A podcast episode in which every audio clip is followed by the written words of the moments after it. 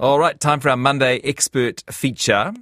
Uh, and today we're talking spring cleaning with just days away from escaping the winter. It's perfect season to tackle some of those big jobs. Maybe you have a cluttered pantry in desperate need of a refresh, or maybe you're looking at tackling the garage. Here to give us some tips is Auckland decluttering and organising coach Liz Bradley, aka the Tidy Lady. Hi, Liz. Hello, Jesse. Nice to see you. Come Nice in a little to close see to that microphone if you can, and uh, tell us how you got interested in decluttering and organising. Well, I've ever since I was a little girl, I've been a very organised person, and I've been through decluttering and downsizing myself, and it's hard. So I empathise with people who are going through the same thing.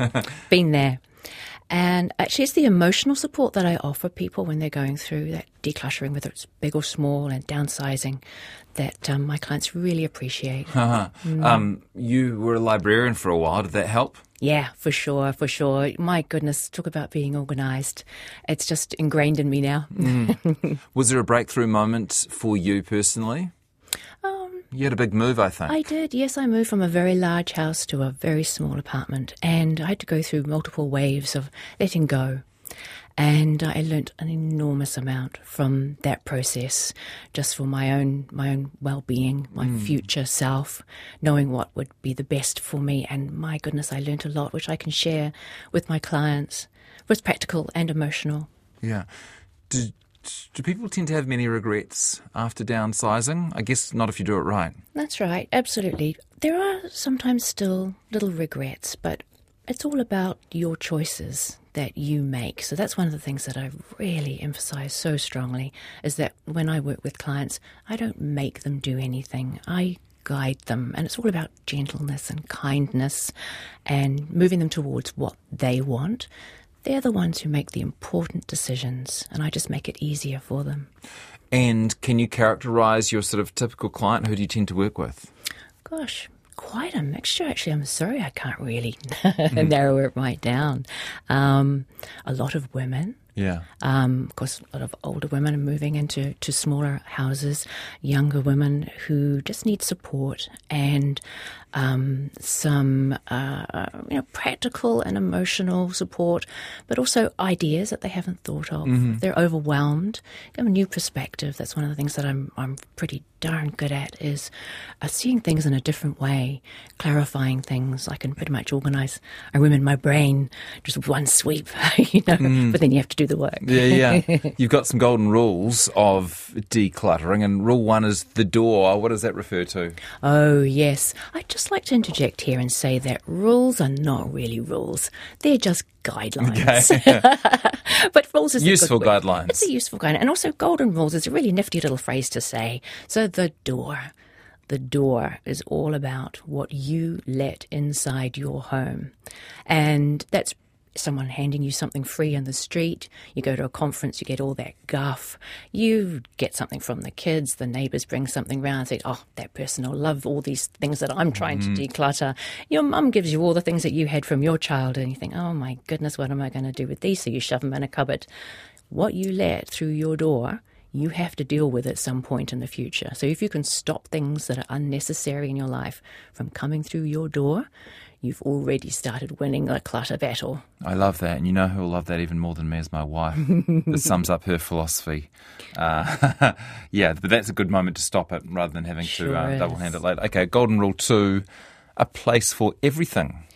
Yes, so that's a really interesting one. I like to call them smart spots, and that is different for every single person. So you've had a place where you put your keys. Great. Perfect. That's the place you put your keys, Yeah. and everybody in the house knows where those keys go.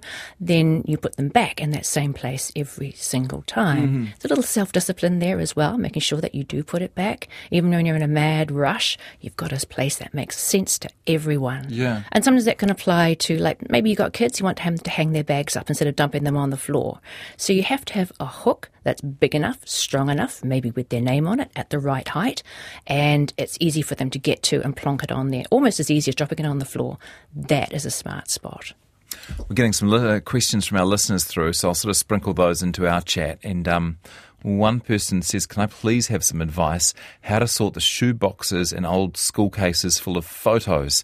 I've culled all the nameless hills and mountain scenes and unknown babies, but what about people? I feel bad about tossing them. The photos, I mean. Mm, photos are really tough they are one of the most emotional things. It's almost like we believe that the spirit of the person is in the photo. We give them so much emotional mm. importance.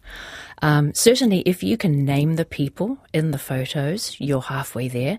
So many photos get passed along, and I've seen them so many times. No one knows who they are. you don't write the name on the back. Yeah. No one knows. It's such a shame. So part of the, the emotional letting go of an object is to see it as just that.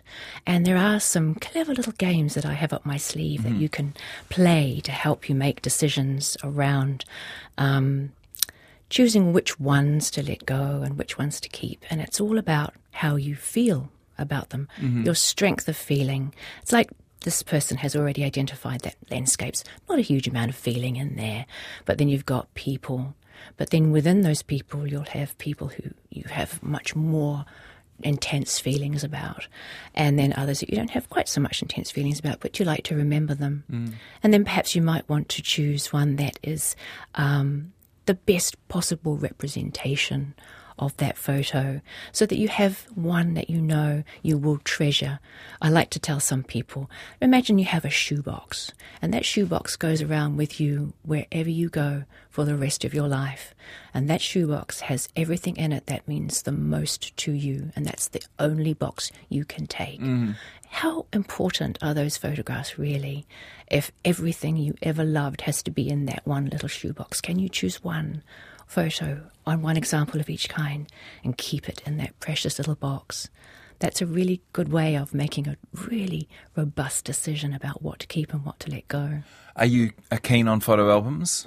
Absolutely. If the customer, if the client's keen on photo albums, yeah, yeah, why not? And what about digitization? Do you ever encourage someone to put them all on the, the computer oh, instead? Yes, yeah. digitizing is great, but you can use that for all sorts of things. I had a friend um, who had a giant teddy bear, so I suggested that she couldn't keep it. Of course, she was moving into a tiny, tiny apartment, so I suggested that she take a photograph, blow it up, and frame it so she can always see have beautiful giant teddy bear. Mm-hmm. It works for all sorts of things. And of course, with photographs, you can make those marvelous books that you can send away for, and they send a book to you with all your photographs in them.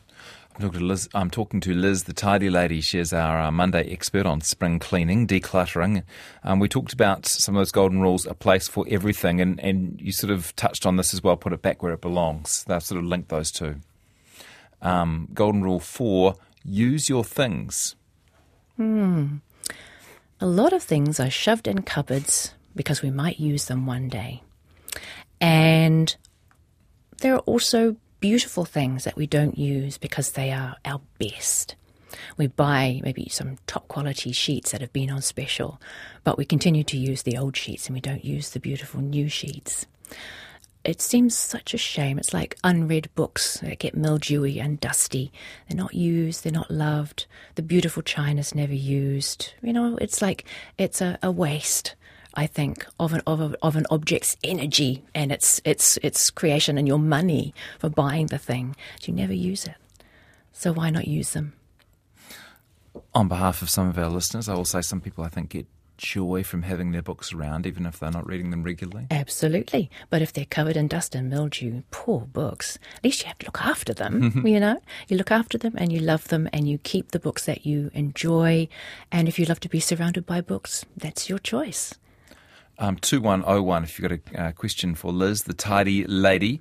Uh, number five, give your spaces a single purpose. Hmm.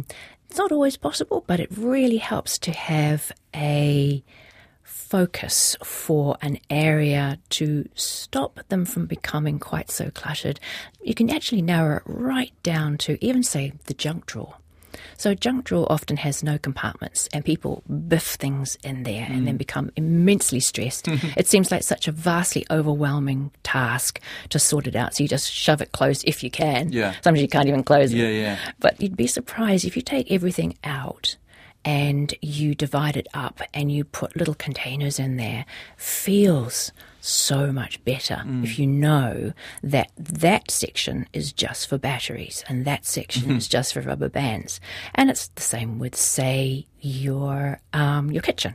You have a bench top and you want to make it more of a little, say, coffee hub rather than having the mail there, the coffee machine there, a plant, the cat's biscuits, the dog's collar.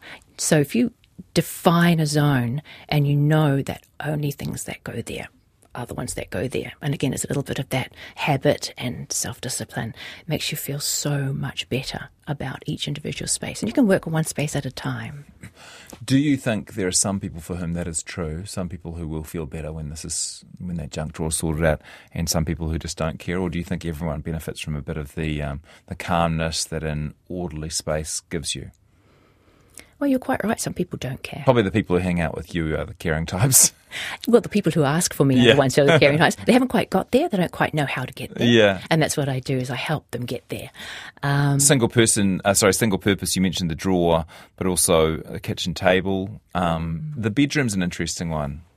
Yes, well, we do have exercise gear and things like that, computers. Sometimes people use it to store paperwork and all sorts of random spaces. Often mums do that because their room becomes almost like their hub, but it becomes such uh, an overwhelming space and it's not really used for the purpose that it was intended.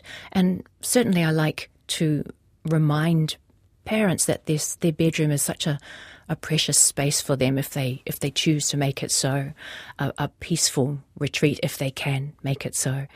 Um, sometimes it's not possible but even within a bedroom you can define areas where you have your desk perhaps and you keep it organized and away from your sleeping area or your wardrobe area try and keep things like boxes of tools out of your wardrobe and maybe somewhere more appropriate you know we do the best we can you know when we're in a rush and we're busy and we're overwhelmed um, and sometimes just focusing on making a space a single space better can make you feel so much better The final golden rule is make it easy. Yes, okay, I love this one. this is so cool. Kids tend to not really care awfully about being organised unless they're a particularly organised nature. Other people who live in the house with you may also not care terribly about some of the things that you care about. So, for example, most kids, this is very general, not obviously the case, will drop their bags on the ground, kick off their shoes, and go tearing off to do little kid important stuff. You know, they're not terribly worried about opening up cute little cupboard doors No. and putting their shoes inside and mm. then closing the cute little cupboard doors. Mm-hmm. So if you can make a shoe mat that they can kick their shoes off onto, and at least it keeps them corralled, much easier. Mm. Like having a hook that's the right height, much easier. Mm-hmm. Even for yourself, if it's difficult for you to say open your flour jar, you're less likely to want to bake. If it's your hands are sticky and it's slippery and you've got to hold it with both hands and screw off the top, whereas all you really need is a simple little top that you can lift off, scoop out much easier and it makes your life easier, makes your life flow easier. It's about thinking about the things that cause you a little bit of stress in your life. Um, actually, I just wrote a blog about that. It's my latest blog. It's about the little low level stressors that you can fix in your home that just take away those. Those that little bit extra overwhelm that we just don't need in this day. We're so busy. Uh, Joe has been in touch. She says, My daughter has a baby blanket she won't part with, even though she's now in her 20s. Any idea how to keep this as a cherished memory rather than as a tatty relic of the past? That's an interesting one. Absolutely. Gosh, there are so many things you could do with that. You could frame it. You could make a cushion out of it. you could make a teddy bear out of it. There are people out there who do that. They will. They'll make things for you out of your treasured um, fabrics. Um, you know, baby quilts. You could back it and make it into um, a table runner. All sorts of things. Depends on the condition that it's in, I guess, um, and how much of the good condition fabric is left. But there, oh, you can take a photograph of it if you want. But I'm sure it's probably the the tactile part of it that the daughter likes, Yeah. the sentiment attached to it. And in a way, that's kind of easier because you know someone does love it, right? It's the stuff right. that's in the middle, in the grey area, or that you're not really sure if you do want or not, that's much easier to deal with. Absolutely. And that's really where I, I shine, is the really sticky emotional ones. I really love that part. Where should you start once you've decided to um, attack the house? where's a good place to begin? Should we think about it as in which room is the best or um, which action is the best? What's your advice? Generally, I when I work with a client, unless if they don't have an idea of what they want to do, I will ask them first of all, what annoys you the most? Mm. What is the most aggravating, the most time sucky, the most depressing, the most overwhelming space? And within that space, there will always be a certain type of object that you can start to work on. That, though, is the trick. The trick is once when when it is your stuff, it is very difficult to see the wood for the trees. And it becomes such a huge spider web of actions. Like you pick up one thing and you need to put it somewhere else, but that's already got something in it that's taking up that space. Mm. And you, so you have to find a place for that, and yeah. on it goes and on it goes. Where the the kind of brain that I have, my the way I op- operate when I see a very cluttered space or an overwhelmingly full home is I will see things in a different way depending on how it is, um, what it consists of. So it's very much a matter of narrowing things down to a very specific type of object or a very small space and working from there. You have a decluttering checklist on your website. How, how does a list help? Oh, well, if someone wants to work independently, and I, that's usually what I do is I teach my clients how to progress. We do it and they learn as we do it. But if they don't want to, that decluttering checklist, it's a really good way of um, just analysing an object. So you've got something in your hand and you're going, ugh, what do I do with this? And it could be an easy one, uh, but you just can't decide. And the checklist runs from the practical to the emotional. Mm. So it makes it a decision tree of sorts, a decision making process, just to help you mm, make a, that final mm, movement to actually get it out of your house. Um, please ask how to dispose of old photos. The rubbish bin seems harsh. I know, I know. It's that emotional connection again. It absolutely is very difficult to dispose. Unfortunately, in New Zealand, we don't have a very good um, recycling system around film and uh, negatives and photographs. In Australia, I believe they have started mm. something like that. I think it might be Kodak. I'm not sure, but in New Zealand, unfortunately, that is the only way we have. Mm. I have had people go through an almost cathartic method of, and I know it sounds it sounds quite dramatic, but it can be cathartic is to burn them. It's, it's yeah, I know. Isn't that interesting? It's, some people find that just absolutely horrifying, but some people find that almost like a ritualistic releasing of the emotion and the the memories in those photographs. Once they've obviously decided which ones they want to keep. Yeah, gosh. But I'm, I, am yeah, I, I absolutely understand that it's such a it's a difficult thing to do. It really is. Uh, okay, let's talk the pantry. It's a big cupboard space. Um, what is your best method for sorting it out? Oh, okay. Get it all out. Okay. well, I usually work from the top down, one shelf at a time, um, unless it is completely disorganized. And you've got baked beans at the top, baked beans at the bottom, and you've got peanut butter all over the show one shelf at a time makes it less horrendous, mm. scary, less overwhelming. But um, you can you can do it in in um, all in one go if you've got the time, the space, the assistance. Generally, you get rid of anything that's expired, and then you work your way down, thinking about again smart spots where it works for absolutely everything. What do you use a lot? What do you use rarely? Um, who do you want to keep out of your pantry? and where should you put things to make sure that that happens. Because often, if you mix snacks up with the useful things that mum needs, then things can get a bit higgledy piggledy. But if you have a special snack zone, that can keep people out of your tidy pantry. But um, it's just a process of elimination, working through slowly, grouping things together, like with like. So you put all your nuts, spices together, or all your spreads together in the most logical spot for them, that kind of thing. Uh, fridge the same deal or special rules for the fridge? Oh, pretty much. Uh, other than hygiene, of course, there are basic hygiene you can Google about, you know, keeping raw things on the bottom shelf and what goes in the coldest area, that sort of thing. But um, the, both the pantry and the fridge could really do with at least a yearly go over. You know, mm. it's a it's a bit of a mish, but if you keep at it, it's not so bad, and you get into a good habit of keeping them tidy and clean and you know wiping down the sticky stuff that really it helps it makes you feel good. You open it up when you're done and oh it's fantastic. Makes you want to keep it that way. How many pots does one family need? Depends on the size of the family how much they cook whether they like to cook.